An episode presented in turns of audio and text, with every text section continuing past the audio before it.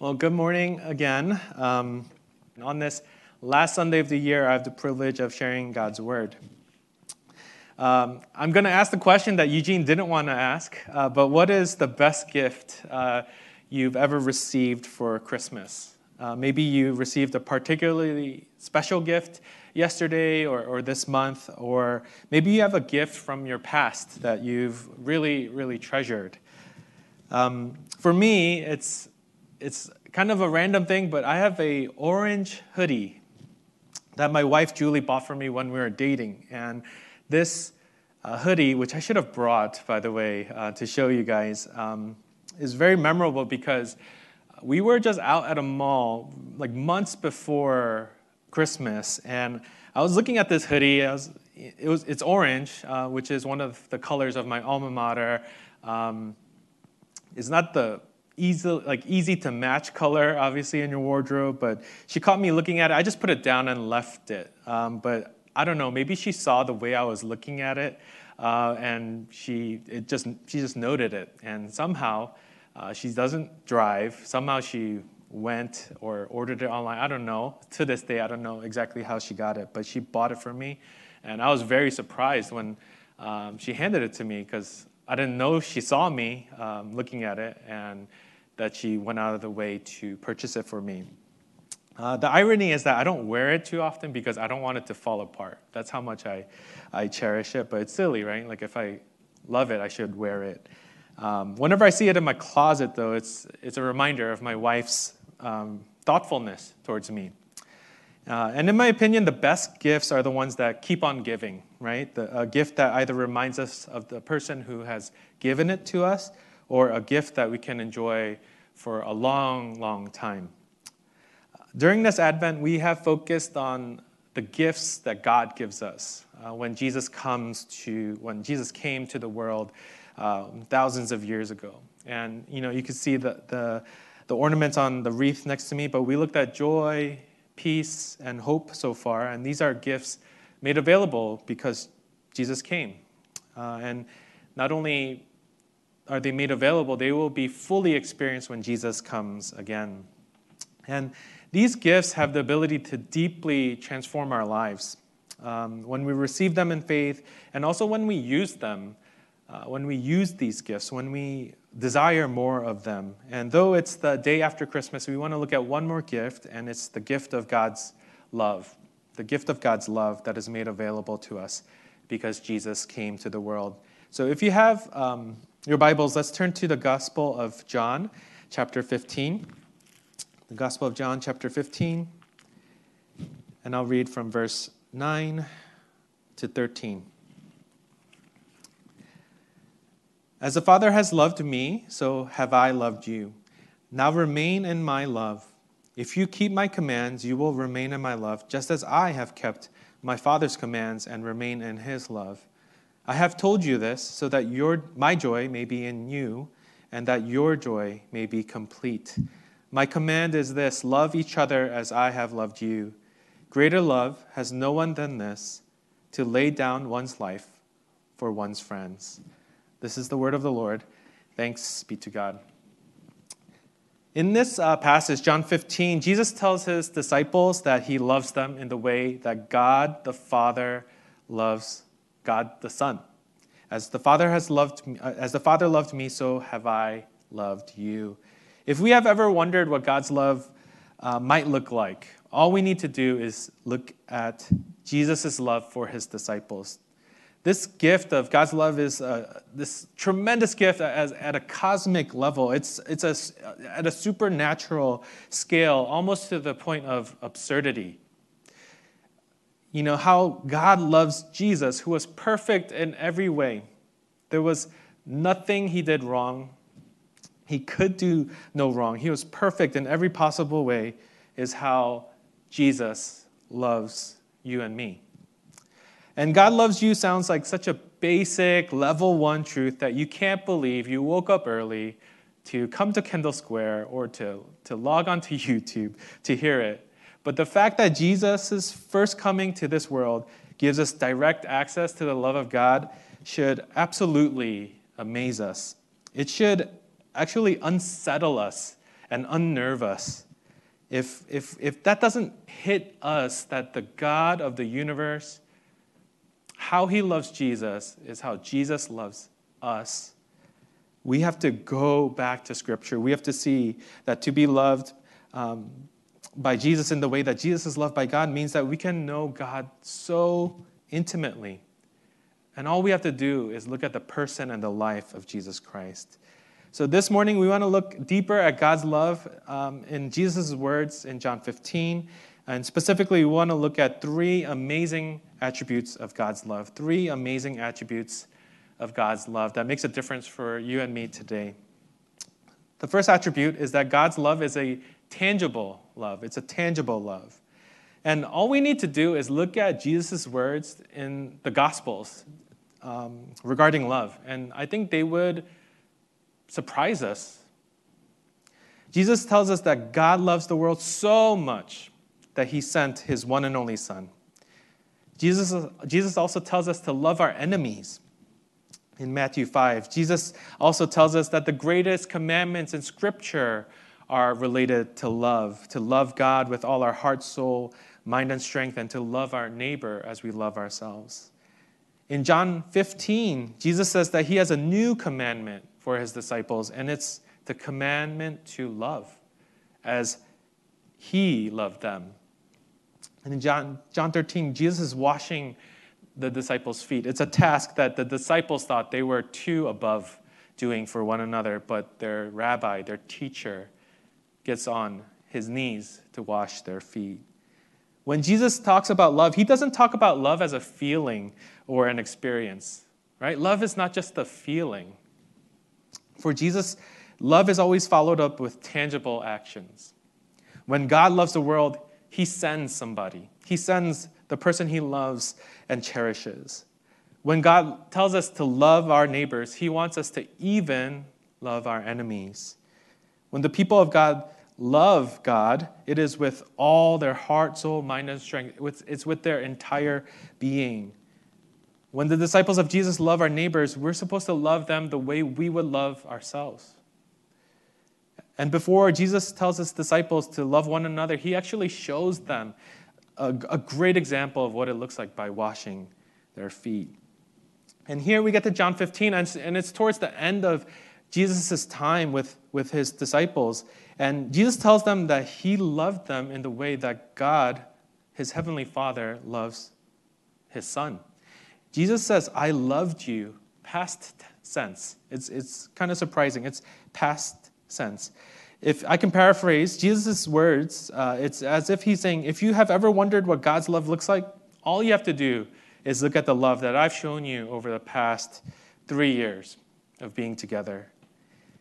In Jesus, we see that love takes initiative, it, it leaves comfort, right? Jesus didn't have to leave the, uh, the, the, the next to, being next to the throne of God. Love gives up privilege. Love exercises patience. Love is full of compassion. Love corrects and disciplines when necessary. And love is even willing to suffer for others, even to the point of dying on the cross, which is what Jesus did for our salvation and liberation. Love is never theoretical or, or abstract for God. When we think about the Advent gift of love, it is a tangible love. It's, it's a love uh, that is communicable. He, he loves us in ways that we can understand. God could have just said, I, I love you from a distance, but what does He do? He sends His very self in His Son in a tangible way. Our infinitely powerful and holy God makes Himself known to us in ways that we can understand by sending Jesus to come to us, to be with us, and to save us. A Christian comedian, Michael Jr., who is actually really funny. Usually, Christian comedians, are really corny and not funny, but he's actually very funny. Uh, and um, one thing that he does is that he weaves uh, truth, Bible, you know, biblical truth, and, and the message of the gospel into his his jokes and his stand-up. And he says this using the phrase "I love you." This is not a funny funny quote, by the way. Using the fr- phrase "I love you" should not be information from what you say, but confirmation of what you display. It's one thing for Jesus to say, I love you. It's a whole other thing to see that when Jesus says, I have loved you, it's backed by years and memories and instances of, of Him showing love, all the expressions of God's love through Jesus.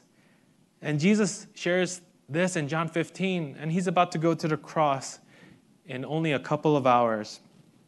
The, the, the disciples would see that God's love is the giving of His very self, and the cross tells us that Jesus' love for us is completely undeniable. He loves us more than we could ever imagine.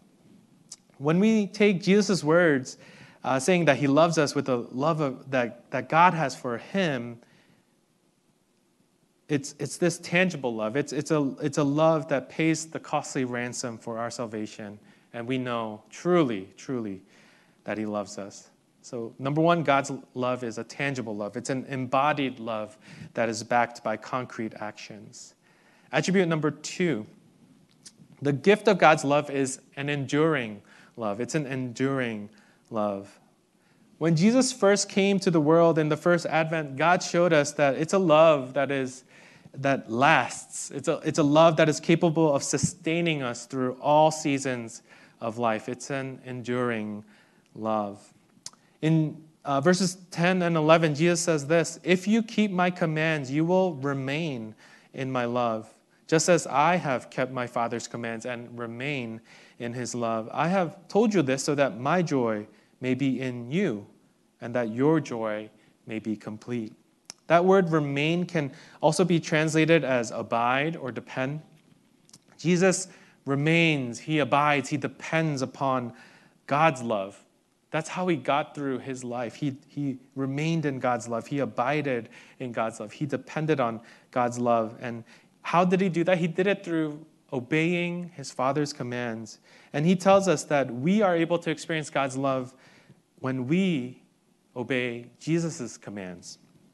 Remaining in, in God's love allows us to experience the joy that Jesus experiences, which is a complete and perfect joy. This gift of God's love uh, through Jesus is, is this enduring love because it always produces joy. Uh, growing up, um, I imagined Jesus to be really serious. Um, most of, you know, the artwork or depictions of, of Jesus didn't help, right? Because he always had this ambiguous face. This is actually a very famous um, depiction of Jesus, and this hung at my church youth group room, this picture of Jesus, and he, I can't tell if he's happy, if he's sad, he's just serious. Uh, other depictions, which I was worried that there were going to be kids in here, are of him in agony on the cross. But based on passages like John 15, Jesus was and is the most thoroughly joyful um, person to have ever existed. Just like we would be thrown off if we ever came across a depiction of a, an unhappy Santa, right? That's weird to look at. I think we should also be a little thrown, off that we don't see more images, more depictions of Jesus being full of joy. And this doesn't mean that Jesus didn't have complex emotions, complex experiences. And I say that intentionally. Um, a lot of times we say negative emotions, um, negative experiences, but Jesus shows us that sadness and anger aren't necessarily negative things. They are human things, they are necessary things. He has these complex experiences and emotions of fatigue, anger, grief, and pain. It's, it's in Scripture. Jesus experiences these things, but somehow he is able to say that he has joy and he wants to give it to us, and that he wants that joy to be made complete, to be made perfect in us. As someone who remained in God's love perfectly and experienced complete joy in the Father, Jesus would have definitely experience joy internally, right? Maybe in that depiction, he's like super happy, but his face is super serious. But I want, I want to believe that Jesus laughed a lot while he was on earth, that he smiled a lot. And I think we need to imagine a more accurate and captivating picture of, of who Jesus is based on passages like John 15. Jesus gives us this key to experiencing the joy that, uh, that he experiences with God. And it is through remaining, abiding, and depending on Jesus' love for us. Is knowing that Jesus' love is capable of sustaining us even in the darkest and most difficult seasons of our lives, because we know that God sustained Jesus even as he went to the cross, even in his most dark, most difficult times of his life.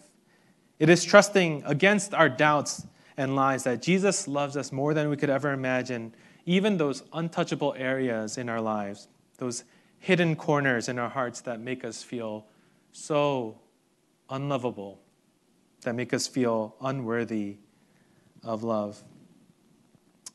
Uh, Pastor and author Tim Keller, he writes this The only love that won't disappoint you is the one that can't change, that can't be lost, that is not based on the ups and downs of life or based on how well you live. It is something that not even death can take away from you. And he says this very plainly God's love is the only thing like that. That God allows us to experience His love through His Son Jesus with this enduring love that can sustain us no matter what is going on, no matter what the world might declare about our lovability. This is the type of love that we need. When we grow in remaining in His love, when we have this ever growing track record of God's grace and goodness and kindness expressed through his love for us, we will have story after story, testimony after testimony of the full spectrum of God's love. Love that is perfectly gentle in the right moment and yet somehow perfectly tough in another.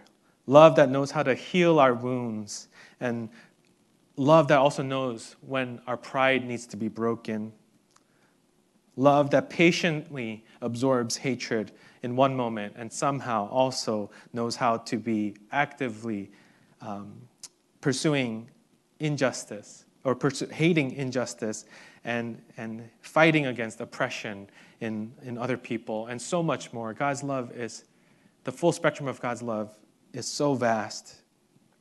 And I don't know about you, but remaining in God's love is not easy for me because it means that I need to go at God's pace. I need to be led by God. And so much of our lives, even the way that we design our own lives, is, is oriented toward, towards doing things the way we want, uh, when we want, where we want, you know, how we want, with who we want. But when we go at God's pace, when we surrender ourselves to Him and, and allow Him to lead us, that's how we're going to fully experience the gift of God's love through Jesus. Uh, Henri Nouwen, which is an author that I, I love, I know Pastor Linda uh, loves him a lot. He, he writes this uh, If we could just be for a few minutes each day, just be fully where we are, we would indeed discover that we are not alone and that the one who is with us wants only one thing to give us love. One of the first steps to remaining and abiding and depending on, God, uh, on the love of Jesus is actually to, to slow down, to be still. I think that's when we will start to experience more of, of Jesus' love for us, the joy that he wants to give us. When we do that, when we slow down, when we be still, we give Jesus the chance to communicate that love to, uh, to us we give him a chance to, to give us the joy that he wants to give. So, attribute number one that uh, God's love is a tangible love, it's also an enduring love. It, it's this persistent love that produces the joy of Jesus in our lives. And the last attribute I want to share this morning is that the gift of God's love is a generous love. It's a generous love. In Jesus, we receive a love from God that is extravagant. It's it's, it's a gift that's given to us freely and abundantly.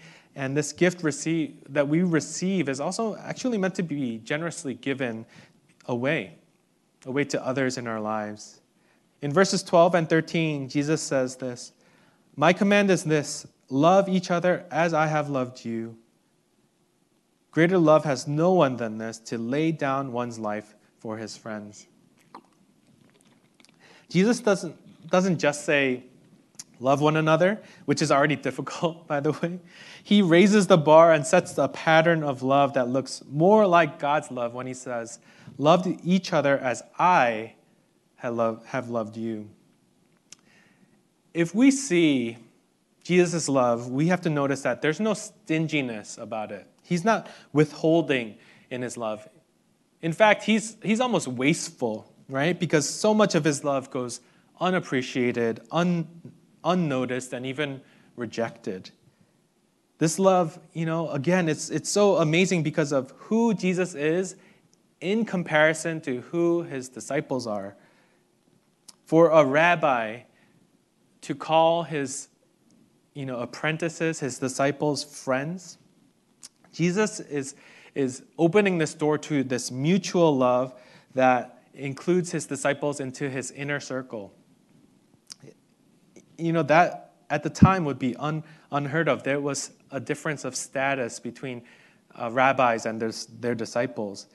And then we have to stop and realize that Jesus is not some ordinary rabbi. He is the one and only Son of God, the promised Messiah, the anointed King of imaginable honor and glory and prestige.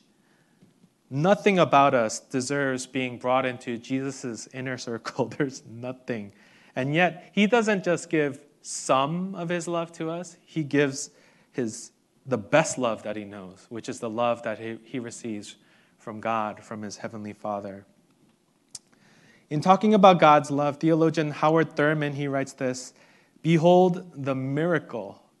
Love has no awareness of merit or demerit. It has no scale by which its portion may be weighed or measured. It does not seek to balance giving and receiving. Love loves. This is its nature. A lot of the love that we experience, a lot of, a lot of the love we see in this world is the opposite of this, right? Even for ourselves, we, we calculate this person deserves my love, that person doesn't. I've done this well, I've done this poorly, therefore I, you know, I deserve love here, I don't deserve love there.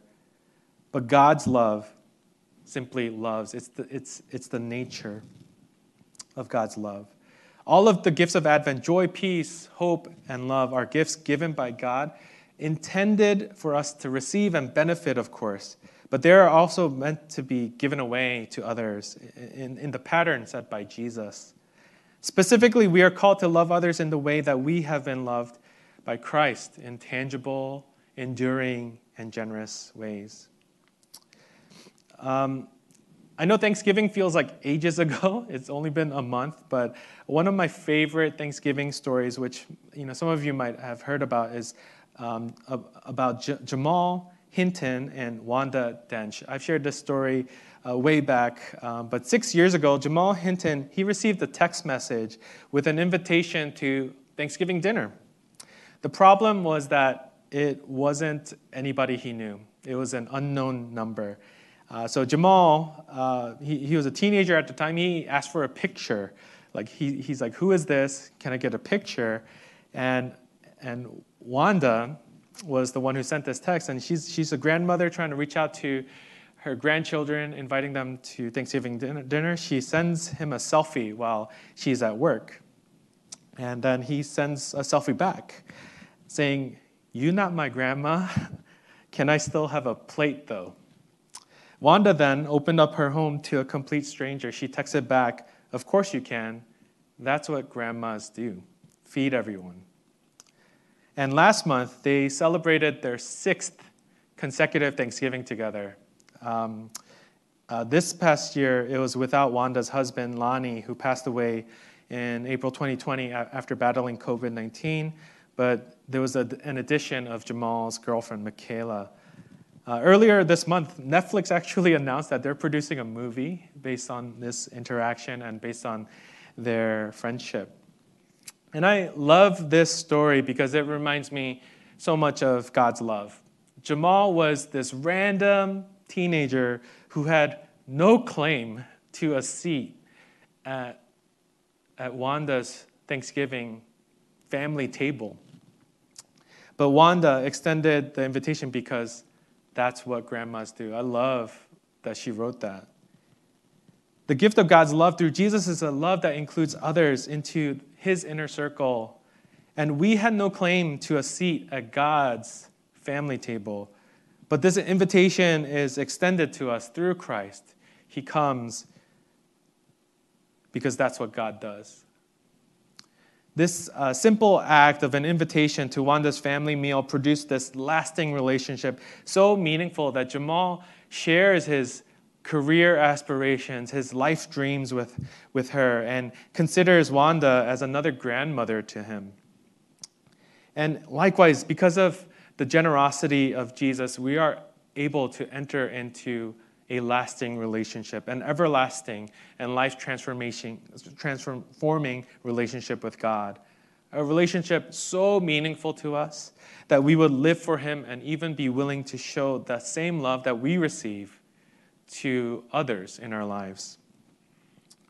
In his book, uh, Pete Scazzero, um, uh, in his book, Emotionally Healthy Discipleship, Pete Scazzero says that love is the measure of maturity for the followers of Jesus. Love is the me- measure of maturity.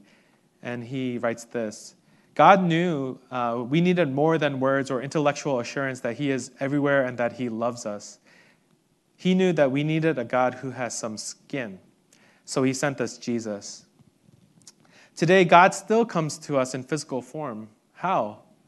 Through His body, the church in whom He dwells. We are called to be God with skin on for the people around us. That is part of what it means to live out an incarnational faith. But people who actually practice being God with skin on are much more difficult to find. Why? Because living an incarnational faith requires a particular de- type of death to self. Loving like Jesus is not easy. Being generous like Jesus is not easy. We, we are very aware of that. Because a generous love means that we have to die to always getting our preferences, dying to our pride, dying to what makes sense to us, and dying to our comfort and convenience. And I had a pastor, you know, um, back in the day who would say, How do you know if you're being generous? It's when it starts to hurt a little bit. That means it's costing you something. That's when you're truly generous. If being generous doesn't have a cost to you, is that really generosity? Is that being lavish towards another person? Because what we see in Jesus is that it, it costed him everything. Showing this generous love of Jesus is not easy, but it's the love that can transform lives. And if love is the measure of maturity in Christ, as we begin you know, another calendar year in less than a week, a good, worthwhile New Year's resolution might be finding a way to make Jesus' love more tangible and enduring and generous in our lives to others around us. Uh, to close, I want to share uh, one more quote, uh, and it's from um, Pastor or Professor and author Esau McCaulley. He writes this it's an exceedingly strange and seemingly ridiculous plan. In a world drunk with a desire for power and filled with those who take what they want by force, the miracle of Christmas is one of weakness, not strength. It's a suggestion that divine love is more powerful than we think.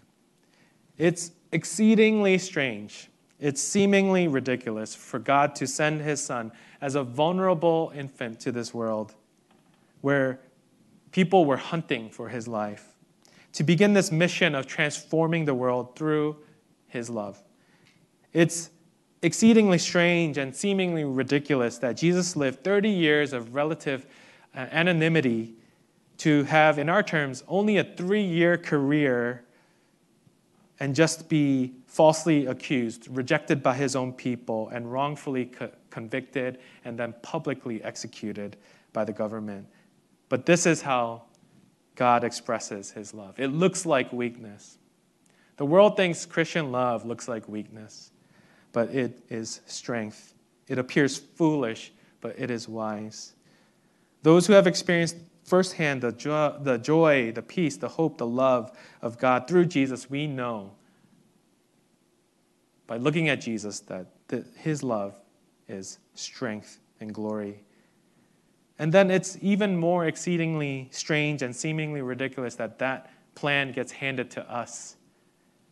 That the mission of God's redemption of the world is handed to imperfect disciples like you and me to go love one another, to go love the world with this precious gift of God's love. And we do it imperfectly for sure, but when we persist in it, when we seek further ways to make it tangible, enduring, and generous, that's when we're going to see God work.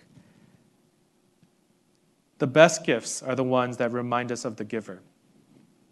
The best gifts are the ones that can be enjoyed long after they have been given. The question for us this morning, especially the day after Christmas, is we've received love, joy, peace, and hope through Jesus' first coming. But when we offer those things to others, do they see the giver? Do they enjoy the joy, peace, hope, and love more because they've encountered God's love in us? And even as we wrestle with so much suffering and fear and brokenness right now, when we realize who Jesus is, what he offers to us in these gifts, and that these gifts are meant to be given away, and especially God's love, Advent and Christmas are not just dates on a calendar. They repre- represent truths and promises that we can enjoy each and every day of our lives. Let's pray together.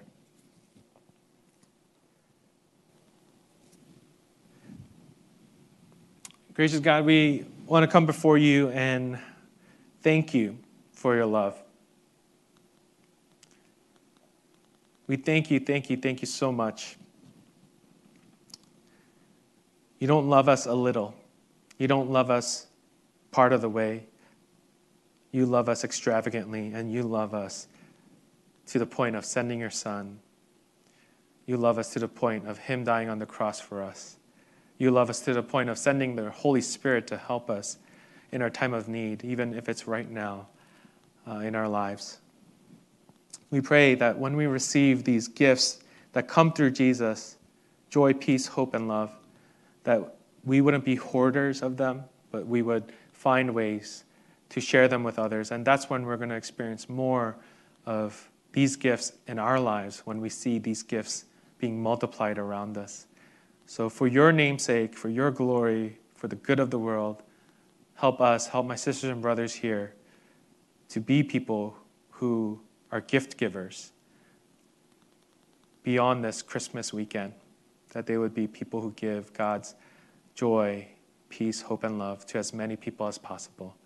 And we need your help. We need your strength. We need your reminders. So, Holy Spirit, strengthen us today and each day going forward. We thank you so much. In Jesus' name we pray. Amen.